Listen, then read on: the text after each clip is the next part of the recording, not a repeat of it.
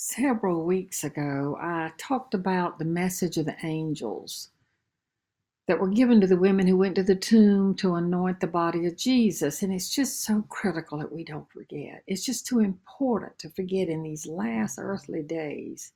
And I do think we're in the last days.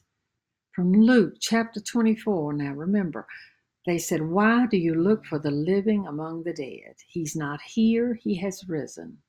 Then they said, Remember how he told you while he was still with you.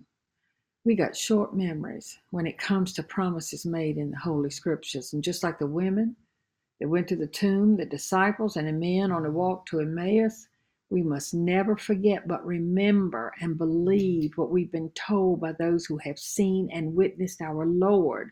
First John that which was from the beginning, which we have heard, which we have seen with our eyes, which we have looked at and our hands have touched, this we proclaim concerning the word of life.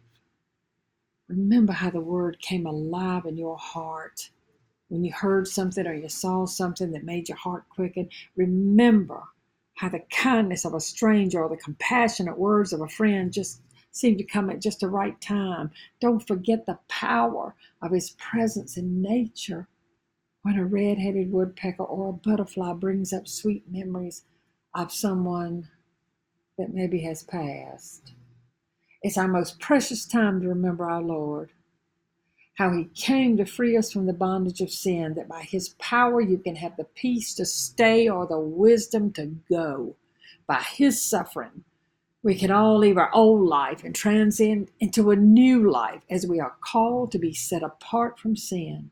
Jesus, let us work every day in gratitude for your saving our lives. May we never forget your promises, your promises that you made to us and for us. And Jesus told his disciples, Because you have seen me, you have believed.